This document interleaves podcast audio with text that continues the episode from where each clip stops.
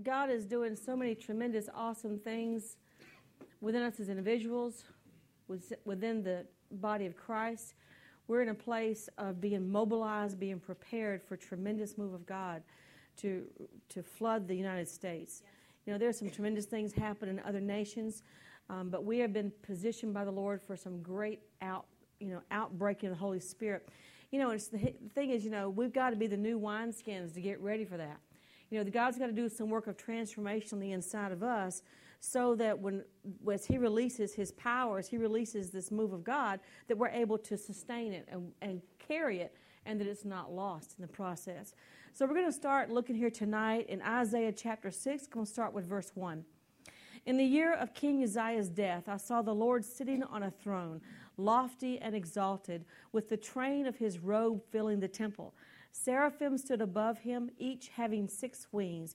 With two he covered his face, with two he covered his feet, and with two he flew.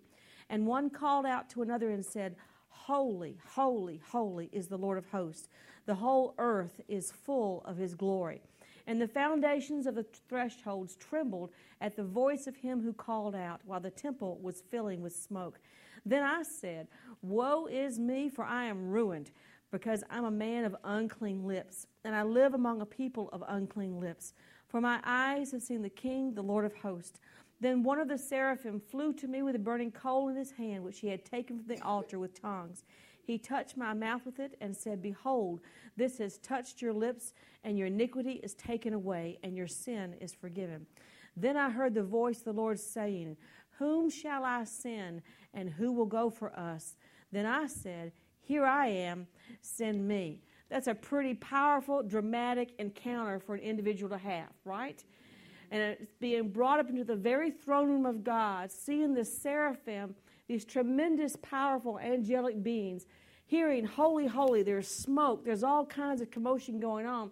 When we have a dramatic, dramatic encounter with the Lord, like, like Isaiah has had, you know, it always makes you acutely aware of your own shortcomings, acutely aware of the places where you, where you lack. And the first thing out of his mouth is, I am ruined. I'm in trouble now because my mouth is corrupt. I live with a bunch of people with corrupt mouths. And you know, it was a it was a tremendous, awesome thing that struck fear in his heart. And so, what does God do? God comes over, allows the angel to cleanse him of his sin and his iniquity. I have heard stories of people who've been caught up to heaven, and the thing they find out doing is being absolute terrified. God, don't kill me. God, don't kill me. I'm talking Christians. Because to have an encounter with the Almighty God of the universe, that's a different thing. That's something that causes you to want to fall on your face and repent. It's something that causes a life transformation. Nobody gets cocky with God in that setting. In that setting, you're just thankful to be alive. And this is where he was to see the majesty of the Lord that impacted him so dramatically. And so he responds by crying out for cleansing. Notice that God does respond to his cry, his cry for cleansing, but the very next thing the Lord does is confront him with a question. It's not enough to be cleansed, God's got a purpose. God's got a purpose. So the very next thing he does, he says, Fine, I'll cleanse you, but who's going to go for me? He's like God's making a bargain with him. Notice the seraphim, they're out there crying, Holy, holy, holy is the Lord. They are having revelation of the holiness and majesty of Almighty God. They're crying that out. And then they're also seeing, they're declaring the earth is full of His glory. The earth is full of His glory. They don't even say the earth is going to be full of His glory, but they declare the earth is full of His glory. Well, Isaiah says, I live in the midst of people with unclean lips.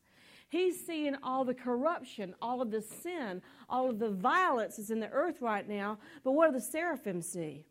They're looking down through eternity and they're prophetically declaring, The earth is full of His glory. The earth is full of His glory.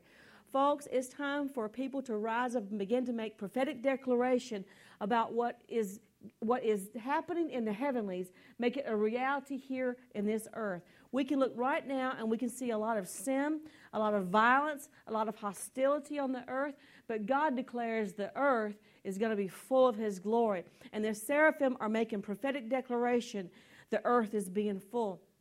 They saw God's purpose is not for God and His glory to remain in heaven, but God's purpose is for heaven to invade earth and the earth to be so transformed by the glory of God that the angels can say the earth is full of His glory. We cry out and we pray. We want to see the glory of God. But, folks, it's not enough to see the glory of God in a church service. We got to see the glory of God invade the planet to where it has wrought community, societal change, to where it's brought out not just a change in how we do church, but a change in how we do business, a change in how our neighborhoods are, community transformation with the glory of God. God's purpose is to invade earth.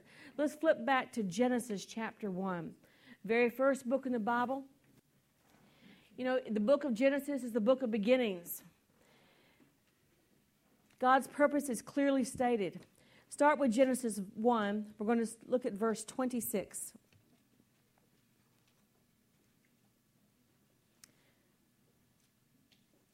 Then God said, Let us make man in our image, according to our likeness, and let them rule over the fish of the sea, and over the birds of the sky, and over the cattle, and over all the earth, and over every creeping thing that, God, that creeps upon the earth.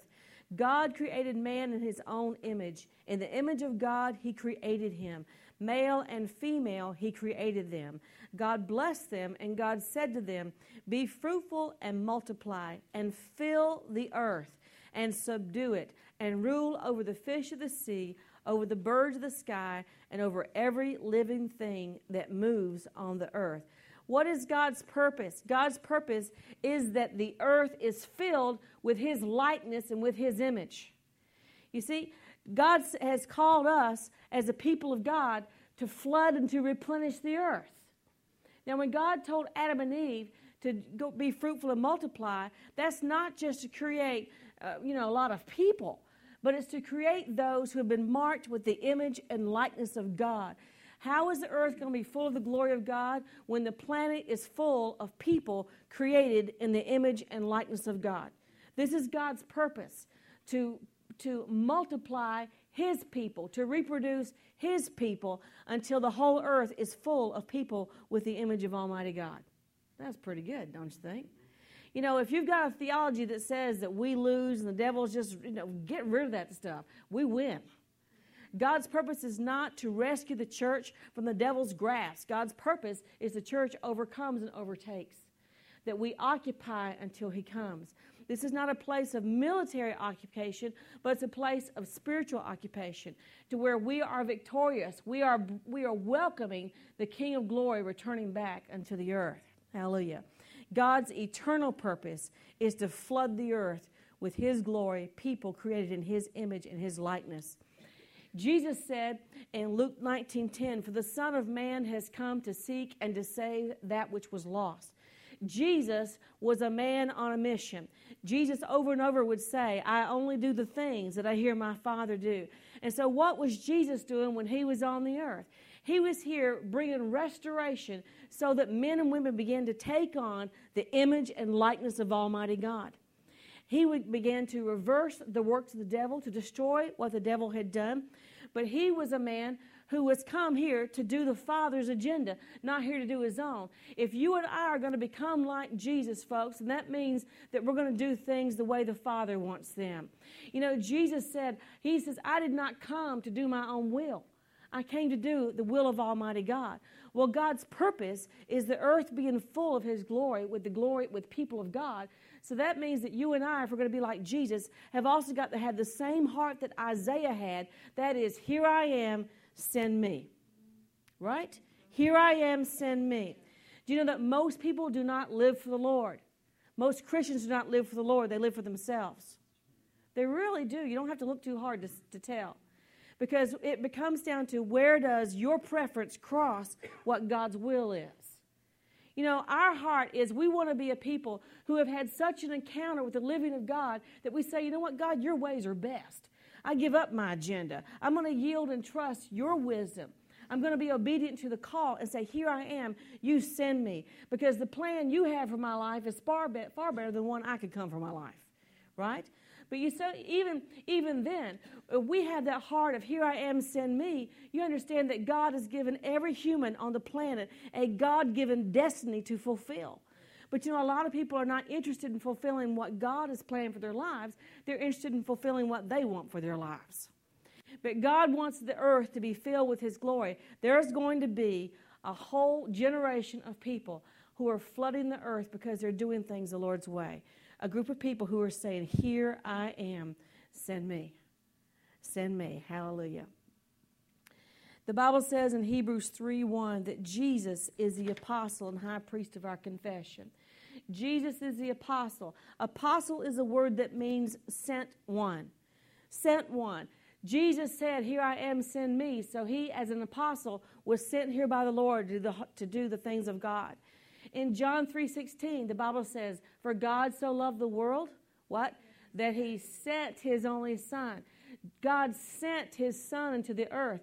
You know, we need to be men and women who have been sent by Almighty God. I know about you, but I was sent to Virginia. Were you sent to Virginia? Yes, you were. Yes, you were. If not, God's been stirring with your heart for some other location. You know?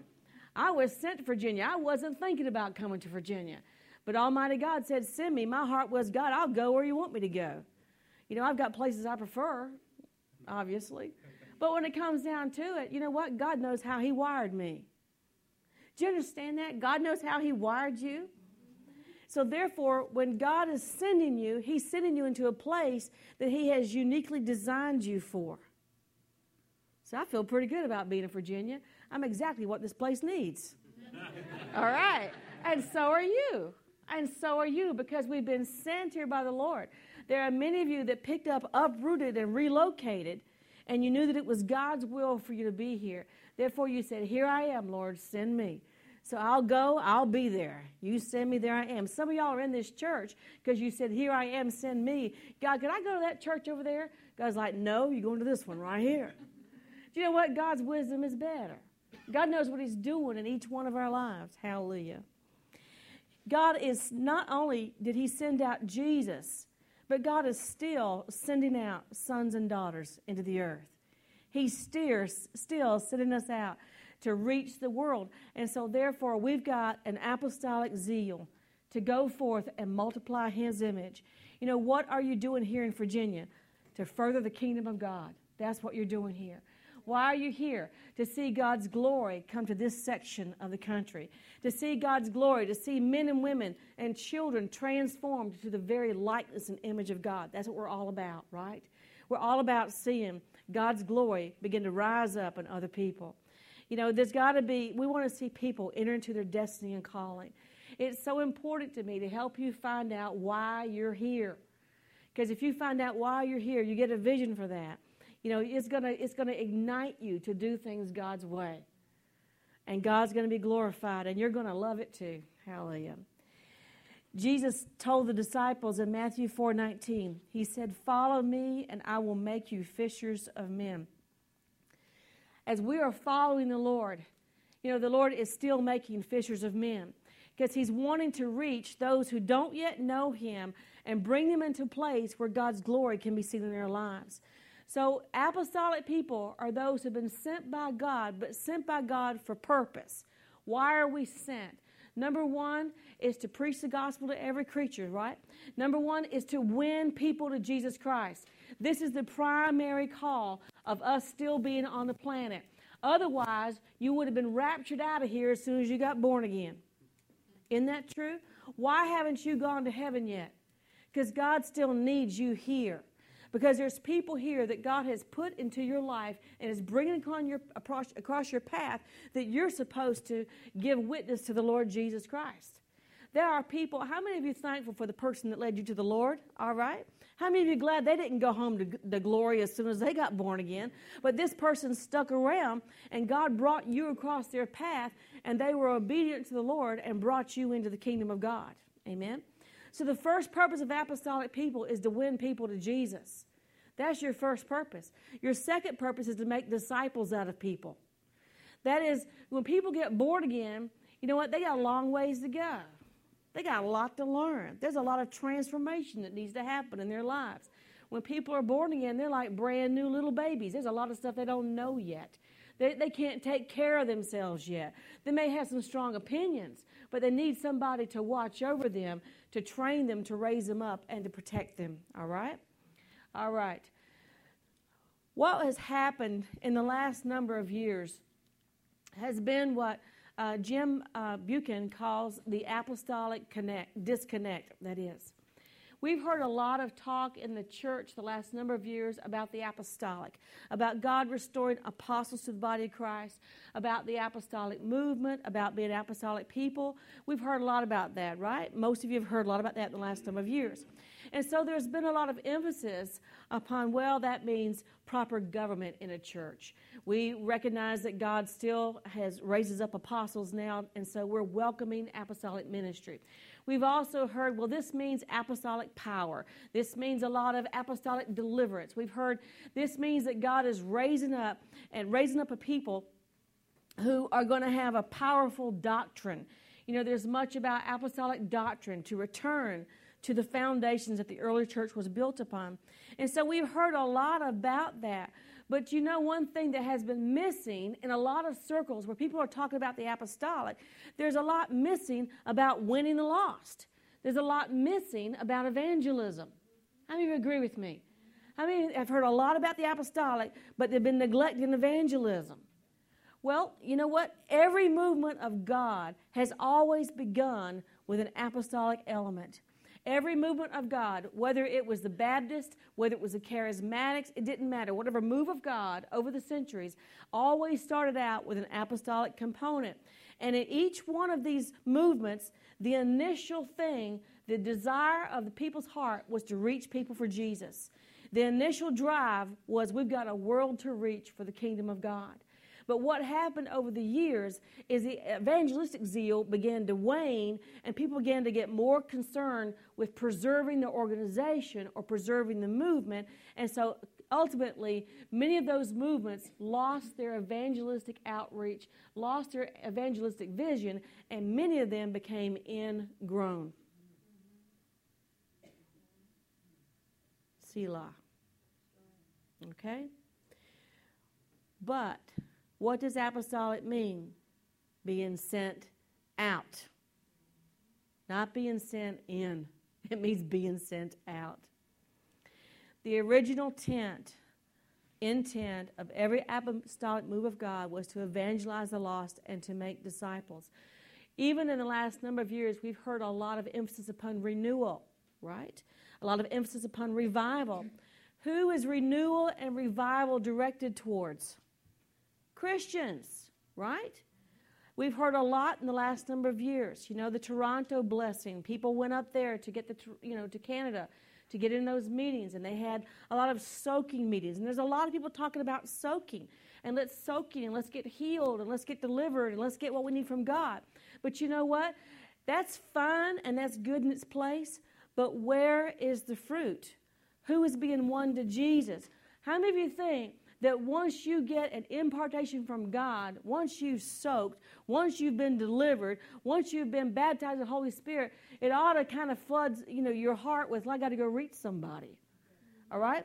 But what's happened is in many of the renewal camps or revival camps, it's all been inward. Let's go to another meeting so we can feel good.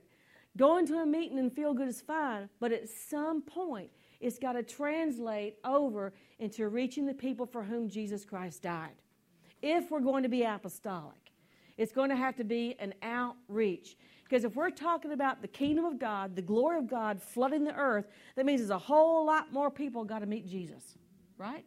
A whole lot more people got to be transformed into the image and likeness of Almighty God. All right. So, what's happened is that in in the church in America, in many churches, in many of the movements that we've been in, we have developed a mentality that's kind of like build it and they will come. Well, we'll just have some good meetings and people will come to us. We'll, we'll put up a sign outside and people will come to us. But you know, the early church did not operate that. The early church went out and got the people, went out and told the people. You see, it's one thing we can. Some people will come to us because, oh, that looks like a nice church. They'll go in, they'll they'll walking off the street. You know, we have heard examples of things like that where God dealt with a person, brought them in, they heard a message, they got born again. That does happen. But you know what? We also have a mandate from Scripture to go into all the world and preach the gospel to every creature. Isn't that right? It's not enough for us to sit inside the church and pray and believe God for people to come in.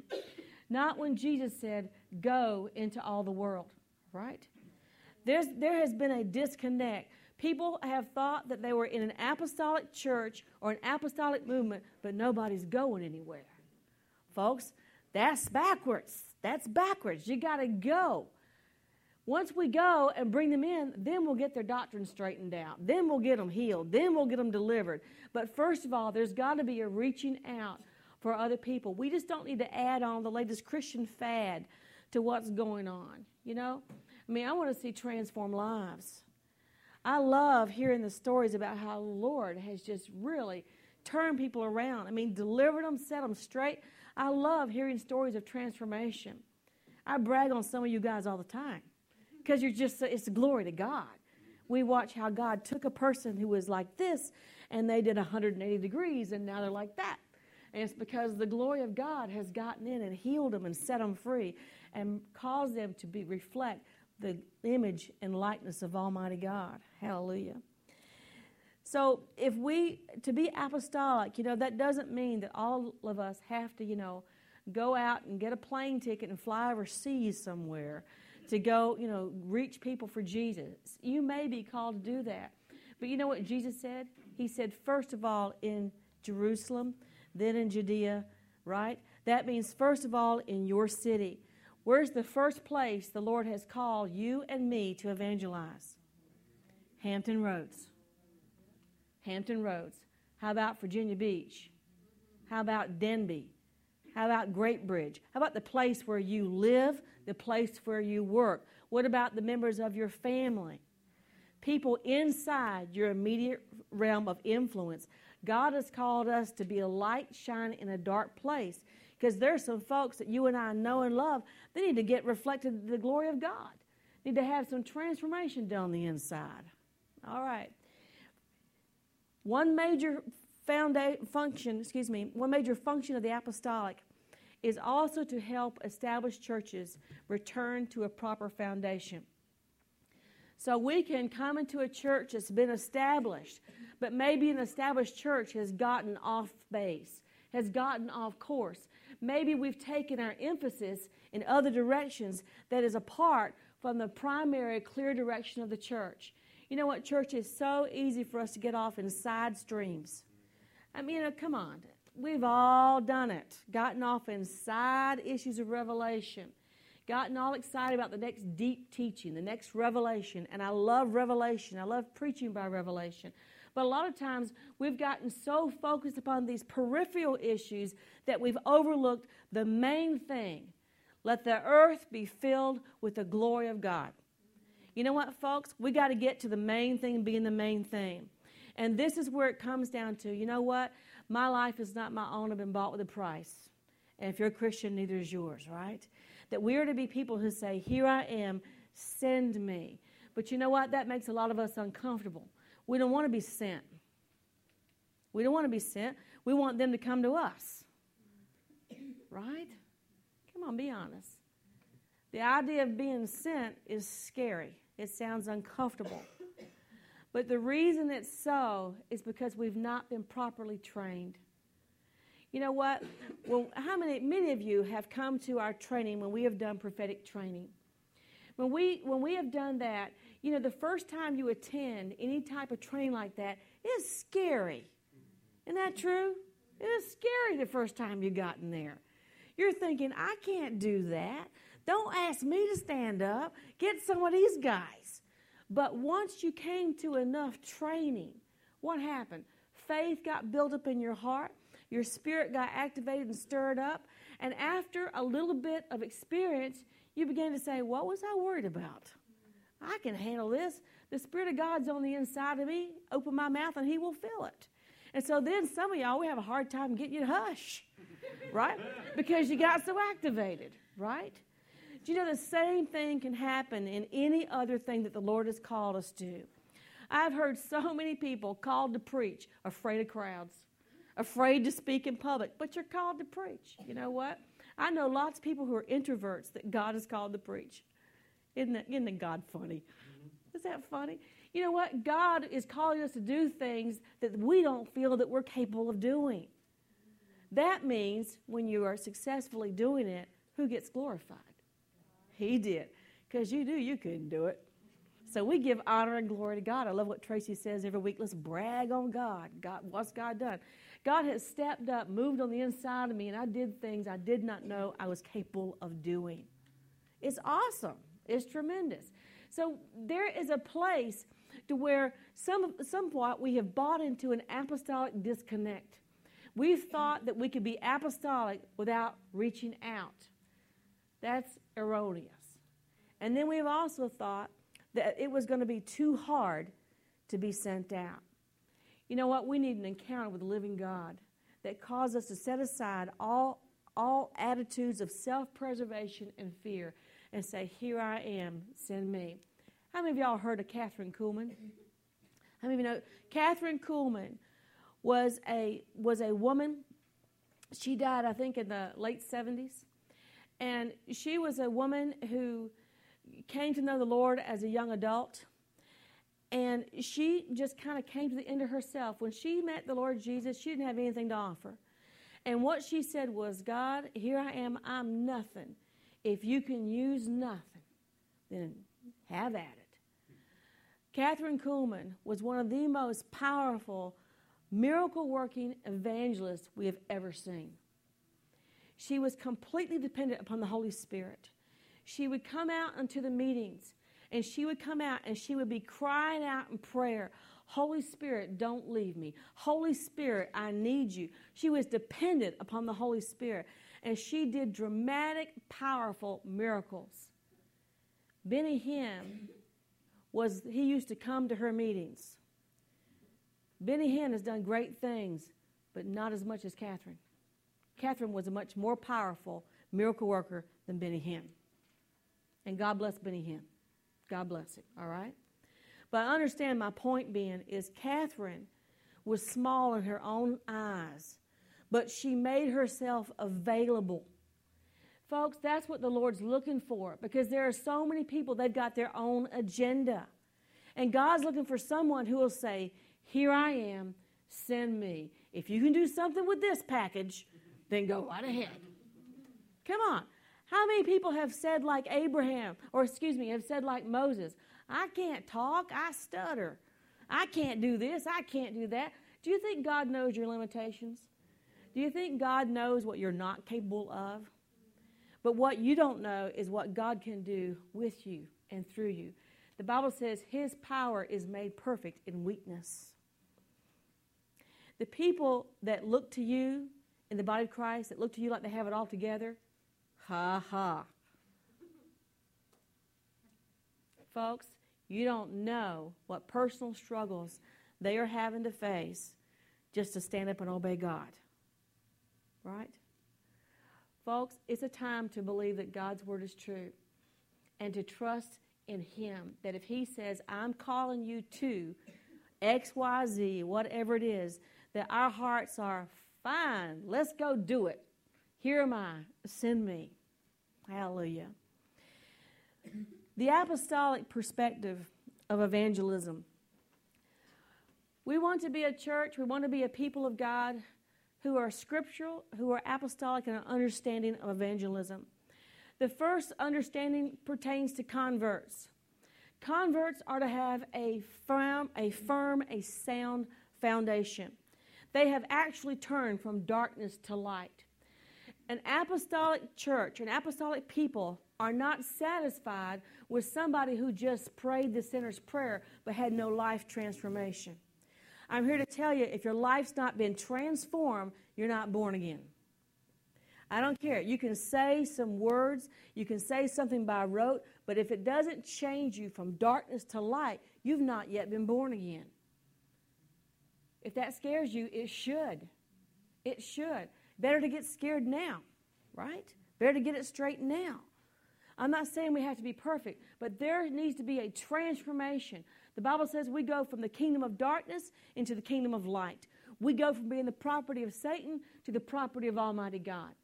There is a transformation that happens. That's why they call it being born again or being born from above. It's like you have become a new creation, as the Bible says, right? And if you and I have not had an experience with God that transcends your normal thinking, that causes you to say, you know what, God's real and He's done something inside of me, you've not been born again, you've been duped by religion. And we want to deliver you from religion. Genuine conversion includes being saved from this perverse generation. That's what Peter preached on the day of Pentecost. Repent and be saved from this perverse generation. That means there's a lifestyle change. That means you're not living like a perverse generation. To repent means to turn around and go in the opposite direction. Converts are people who have actually converted, right? Actually made a change. Y'all know that converting, like when you convert Fahrenheit to Celsius or you convert AC to DC or you convert, there's been a dramatic change. A dramatic change is what God's talking about in Scripture. Converts are to be baptized in water and they are to be empowered by the Holy Spirit. It's not a condition of salvation. However, it is vital for you living a victorious Christian life. A convert doesn't have the option of being baptized in water or baptized in the Holy Spirit. Now, I'm sorry to tell y'all if you thought you had an option. There's a command in Scripture. How many of you have read the Bible that said it's commanded, right? Commanded. So, when we come into the kingdom of God, whatever the Lord says, that's what we do. So, He says, repent and be baptized, not only in water, but in the Holy Spirit, because this is what we need for successful Christian living. Now, if you didn't know that, if you weren't taught that, there's grace. You know, there's grace, but now you know. Now you know. That means you're responsible to do something about it, right? And you, grab me or Tracy, even at afterwards, we'll help you out if you need any help in those areas, okay? Disciples. The apostolic view of evangelism is that a person, first of all, becomes a convert, and secondly, becomes a disciple. The apostolic church of the early, the early church had no understanding of the difference between a convert and a disciple. You know, we have said in the Western church, sometimes we've said, well, I was born again as a child, but I didn't really become a disciple until I was an adult. You know, the, the disciples did not understand that. The apostles didn't get that because that's a disconnect. Once a person has been converted, they've gotten baptized, they've gotten baptized in the Holy Spirit, they are to become a disciple of Jesus Christ. And Jesus told us to go not to make converts, but to go and make disciples. And unless a convert makes a commitment to be a disciple, the job of evangelism is not done. That means if, if you didn't become a disciple yet, somehow you missed out on the message. Because the message is you give your life over. The message is that you are now instructed in how to live. Amen? You know what? God, God's got a better plan, folks. He's really got a better plan. A disciple is a disciplined follower. How many of y'all watch Karate Kid, one of the Karate Kid movies? Wax on, wax off, you know. And remember, the kid thought that was just foolishness, but because he was disciple, he did what his master instructed him to do. Folks, we need to be disciples of Jesus Christ. When he tells us to do things that we don't like or that are uncomfortable or we don't understand, we wax on, we wax off. We just say, yes, sir, and do it his way. All right? You know, discipleship is all about obedience to the Lord, obedience to the scriptures, doing it his way. Hallelujah. then, an apostolic view is we take converts, we make them disciples, and they become church members. Uh oh. Church members. In the book of Acts, the Bible says that in Acts 2:47, and the Lord added to the church daily those who were being saved. Those who were being saved were clearly expected to become part of the local assembly. Membership is not just putting your name on a roll and never showing up again. This type of church membership speaks of relationship, it speaks of accountability, and of nurture and of service. That's why I like the example of, of the body of Christ as well as the family of God. You know, the body of Christ, Bible says we are members in particular. How many of you are thankful for all your body parts that actually work? For all them that are in good relationship to all the rest of them, right? Have you ever had a body part that was out of joint? That's painful for everybody, isn't it, right? You ever had a body part that didn't work? Yeah, that's miserable too. You know, we are to be placed in the body of Christ as it has pleased the Father, and that means we are to have proper relationship and accountability with the other parts, and we are to be of service to the rest of the body of Christ. Christianity is the only religion that you cannot practice by yourself.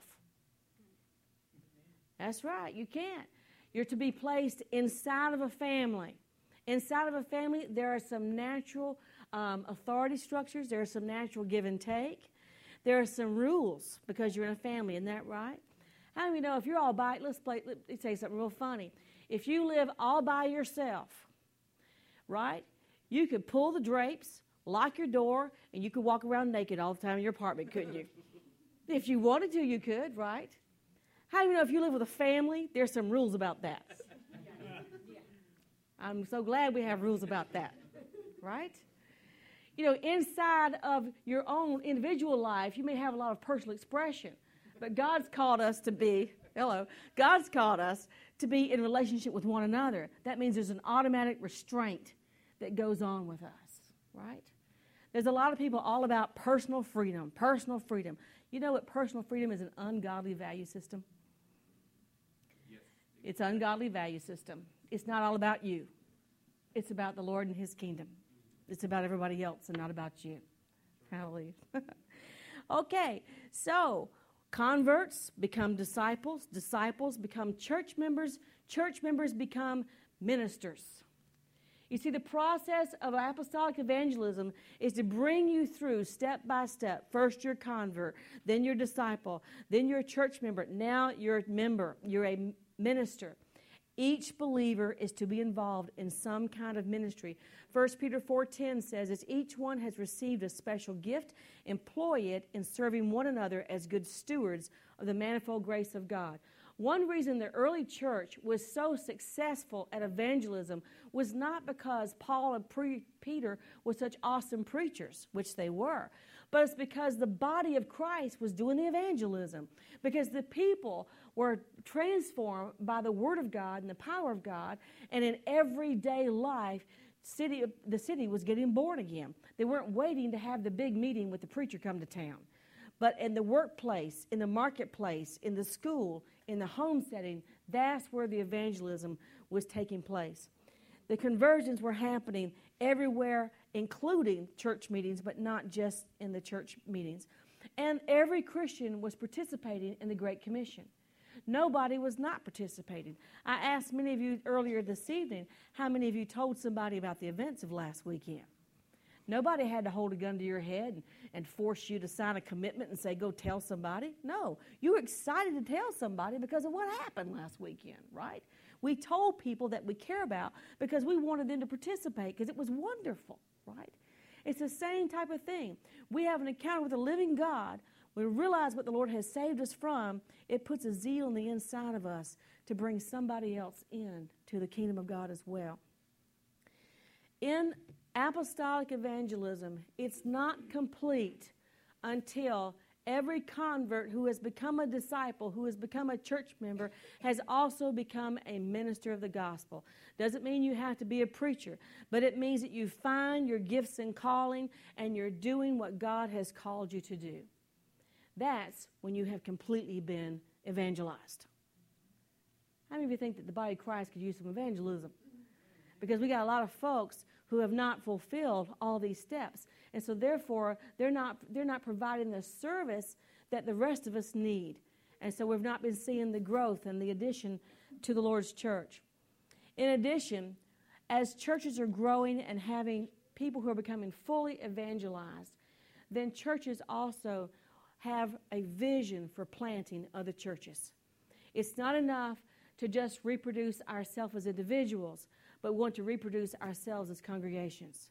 Because once we've got this thing working, hey, then we've got a team that we can go and we can send somewhere else. One of the things that years ago used to really trouble me was occasionally I've had a missionary who has come in and spoken in the church, missionaries that were sent to foreign nations. And there was one time I, this precious family came in and they were speaking. They had a real heart for evangelism, a real heart to love the Lord and, and reach people. But they came in and they didn't know the first thing about their authority as a believer. They didn't know the first thing about the gifts of the Spirit. They didn't, the first, they didn't know the first thing about that.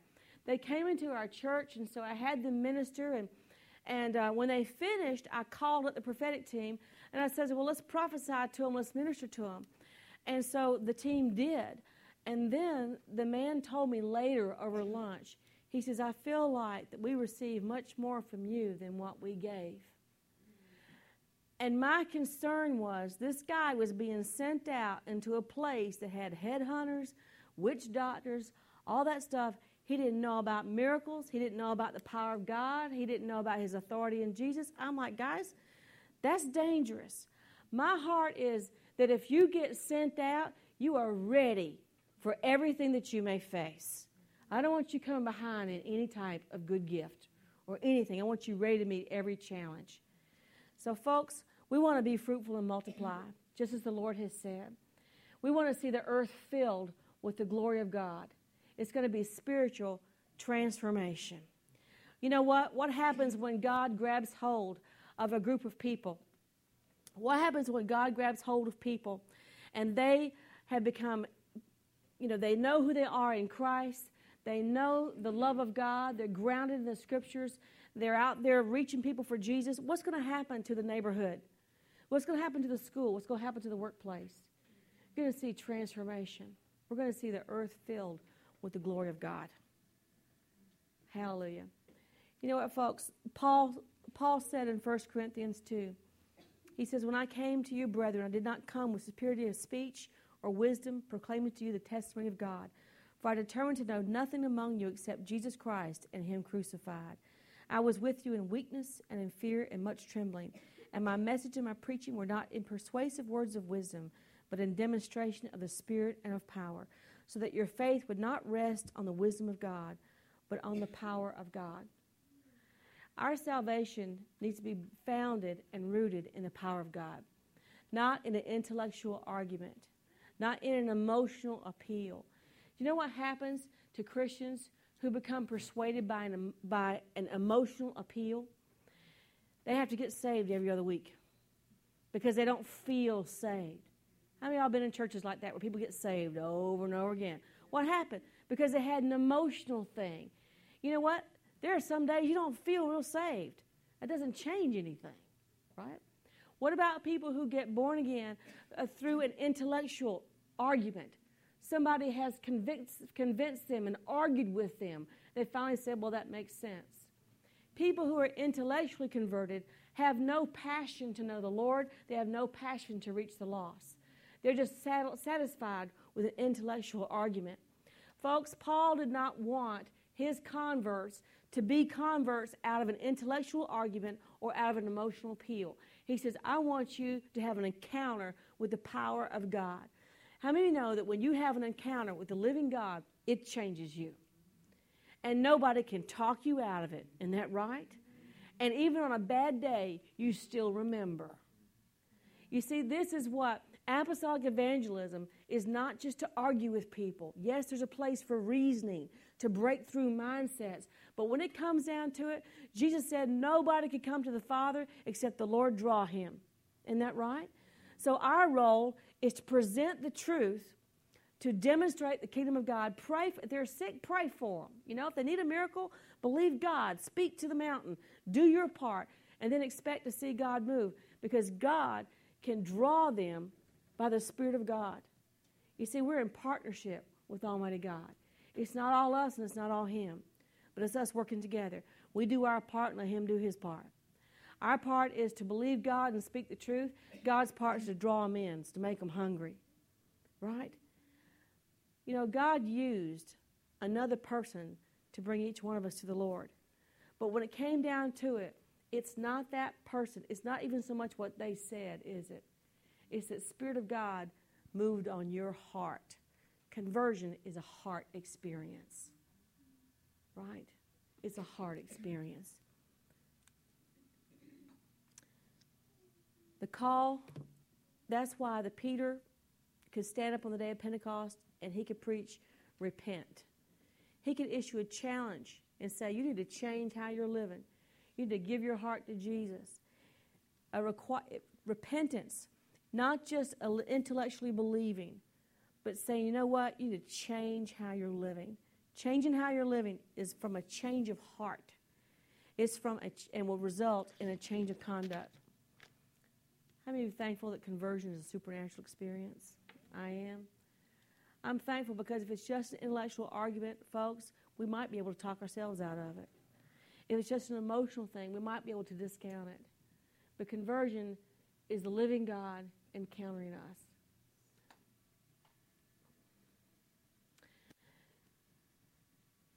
We can learn to be effective in evangelism.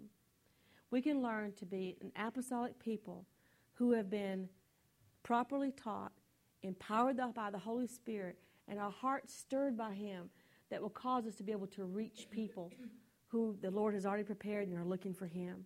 I want us to close our eyes. I want us to pray right now. Lord God, there's a lot of us that we have been nervous about evangelism. I'd like for everybody to close their eyes, please. I don't want anybody looking around. There's a lot of us, Lord God, we've been nervous about evangelism. Lord, there's a lot of us that we've been afraid you're going to ask us to do something like knock on doors and and we were afraid, Lord God, of, of being rejected. We were afraid of messing it up. And Lord God, we want to be effective. We want to bear a lot of fruit. Lord, you said we were to be fruitful and multiply and replenish the earth.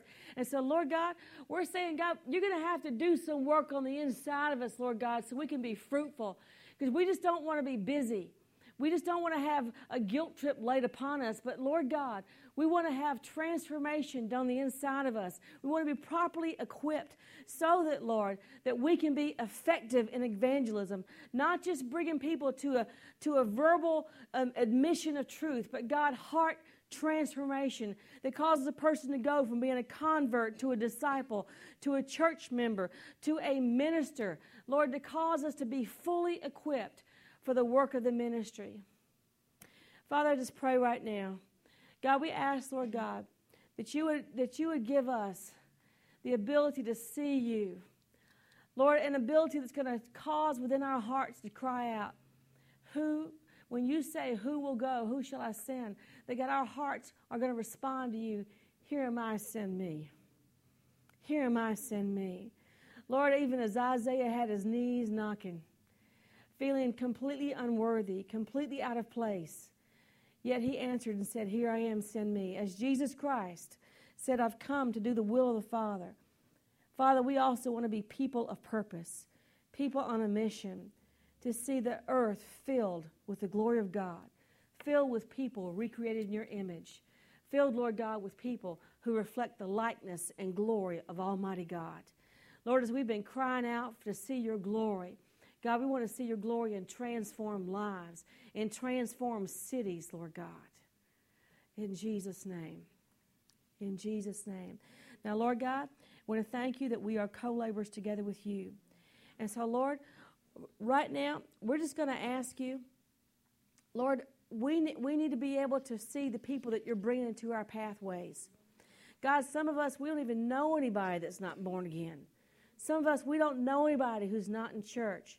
So, Lord God, we're going to ask you to bring some people across our paths over this next, next week or two. Some people, Lord, who do not know you. Some people who are not in church. Some people that we can begin to pray for. And as we're led by your Spirit and as we're trained, that we can effectively begin to reach out in due season. Hallelujah. We just ask the Lord to bring some people across your path this coming week. Lord God, would you bring some people across my path? Lord, I don't want to just know Christians. Lord, we want to know the people that are pre Christians, the ones, Lord God, that you're moving upon their hearts, the ones that are getting ripe, the ones, Lord God, that you're drawing, the ones that are getting ready to have an encounter with Almighty God. Hallelujah. We thank you for it, Lord God. And God, I just want to thank you again For the men and women and children who reached out to us when we didn't know you. For the people who extended themselves, who cared enough about our own state. They reached out, Lord, and that we responded as we were led by your Spirit. Father, I ask, Lord, that you give us that same compassion for those whom you're calling, for those who are outside the flock. And Lord, that you replace every bit of fear with joyful anticipation. That God would begin to look at this as an adventure, as something more to give glory and honor to you as we see what you do with just ordinary people. And Father, I pray, Lord, for every member of our church, that, Lord, that everyone would go from being a convert to a disciple to church member to a fully equipped minister that everyone would fully learn and understand what their purpose is for being on this planet. That God, that everyone will find that deep contentment and satisfaction from knowing that we are men and women and children on a mission. In Jesus' name, amen. Amen. All right, we're going to take just a couple of minutes. And uh, Tracy and Scott, would you help me out with this, please? I'd like for everybody to take one of these cards and on these cards, I want to ask for everybody to write down the names of three people whom you know who are not in church. And if you don't know somebody yet, we've already prayed for God. And this needs to be somebody who lives locally, not somebody off in another state somewhere. Someone who lives locally whom you know is not in church. We are not interested in other churches' members. I mean, we know we're not interested in that. We're interested in people who are not in church. Okay? Ask the Lord to give you names of three people, and then we're going to pray for them. And as the Lord directs us, and as you're equipped in God's timing, we're going to reach out for those people. Some of you may be ready to reach out right now, some may take several weeks. But what we want to do is we want to pray for them first. Right? Praying first is good, don't you think? All right. Calling this our fishing pool because we're going to pray for these folks. God is going to begin to move and set them up, and He's going to prepare them to get born again. Hallelujah. How many of you remember we had prophetic word from uh, Susan Slusher? Remember what she said? She said that God was going to sweep in people in our church. Half of them were going to be brand new converts. Remember that? All right. That's people that you and I know. Hallelujah. Thank you, Lord.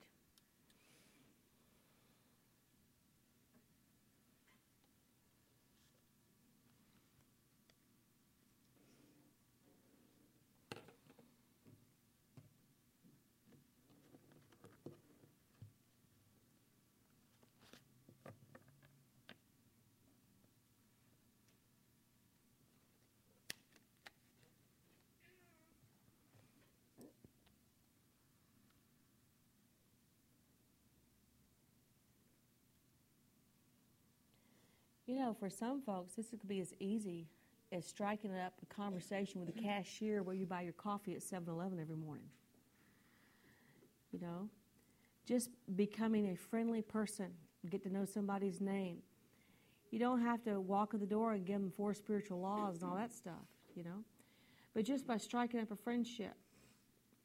And then just, you know what, a good time to do this? You know when's a good time to do this? Tomorrow morning, because they're not in church.